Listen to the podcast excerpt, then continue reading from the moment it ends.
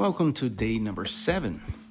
We are on a journey of 21 days fasting like Daniel. Fruits, vegetables, water, and nuts. Well, did you know joy is your right as a believer and follower of Jesus Christ? But the enemy wants you to feel beat up and condemned for things you have done in the past. He wants to rob you of your God given right to joy. Well, we all have to hide in the wounds of Calvary. We have all fallen short of the standard. We all rebelled against God's authority over our lives. But we all are blessed because our sins have been forgiven. So, a lot of Christians don't understand the power of God's grace. They are forgiven and they are on their way to heaven, but they think that they have to pay for what they did.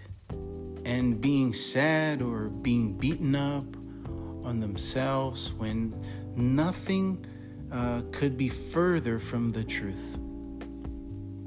Grace wins. But until you acknowledge and accept that, you will allow the enemy to steal your joy.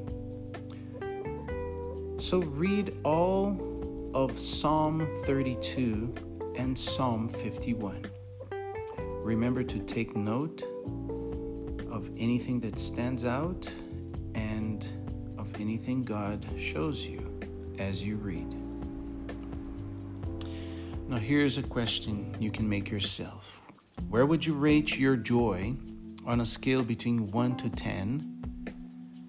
Uh, with 1 being completely unexistent and 10 being so good as it can possibly be. What? How do you rate your joy on a scale between 1 and 10?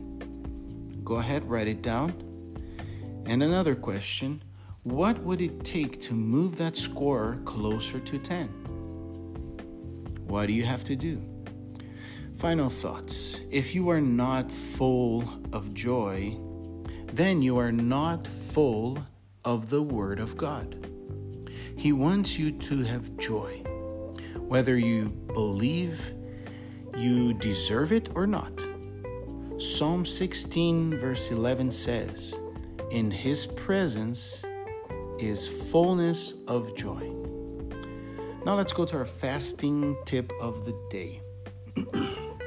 you are now finishing your first full week on the fast.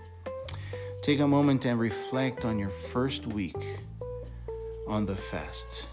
Remember the theme, Return to Me, and think what that theme has meant uh, for your for you personally.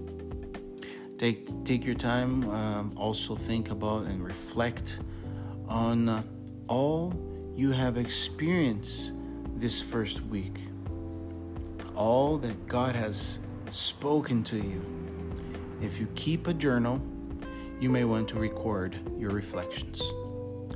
You can also, for further study, read Romans 3, verse 21, Luke 15, verse 20 through 24, Hebrews 13, verses 5 and 6, Luke 15, verse 1 through 10, and Hebrews 10, 34. And you can also add in there Romans 8, verse 1. And I'll see you in the next devotional.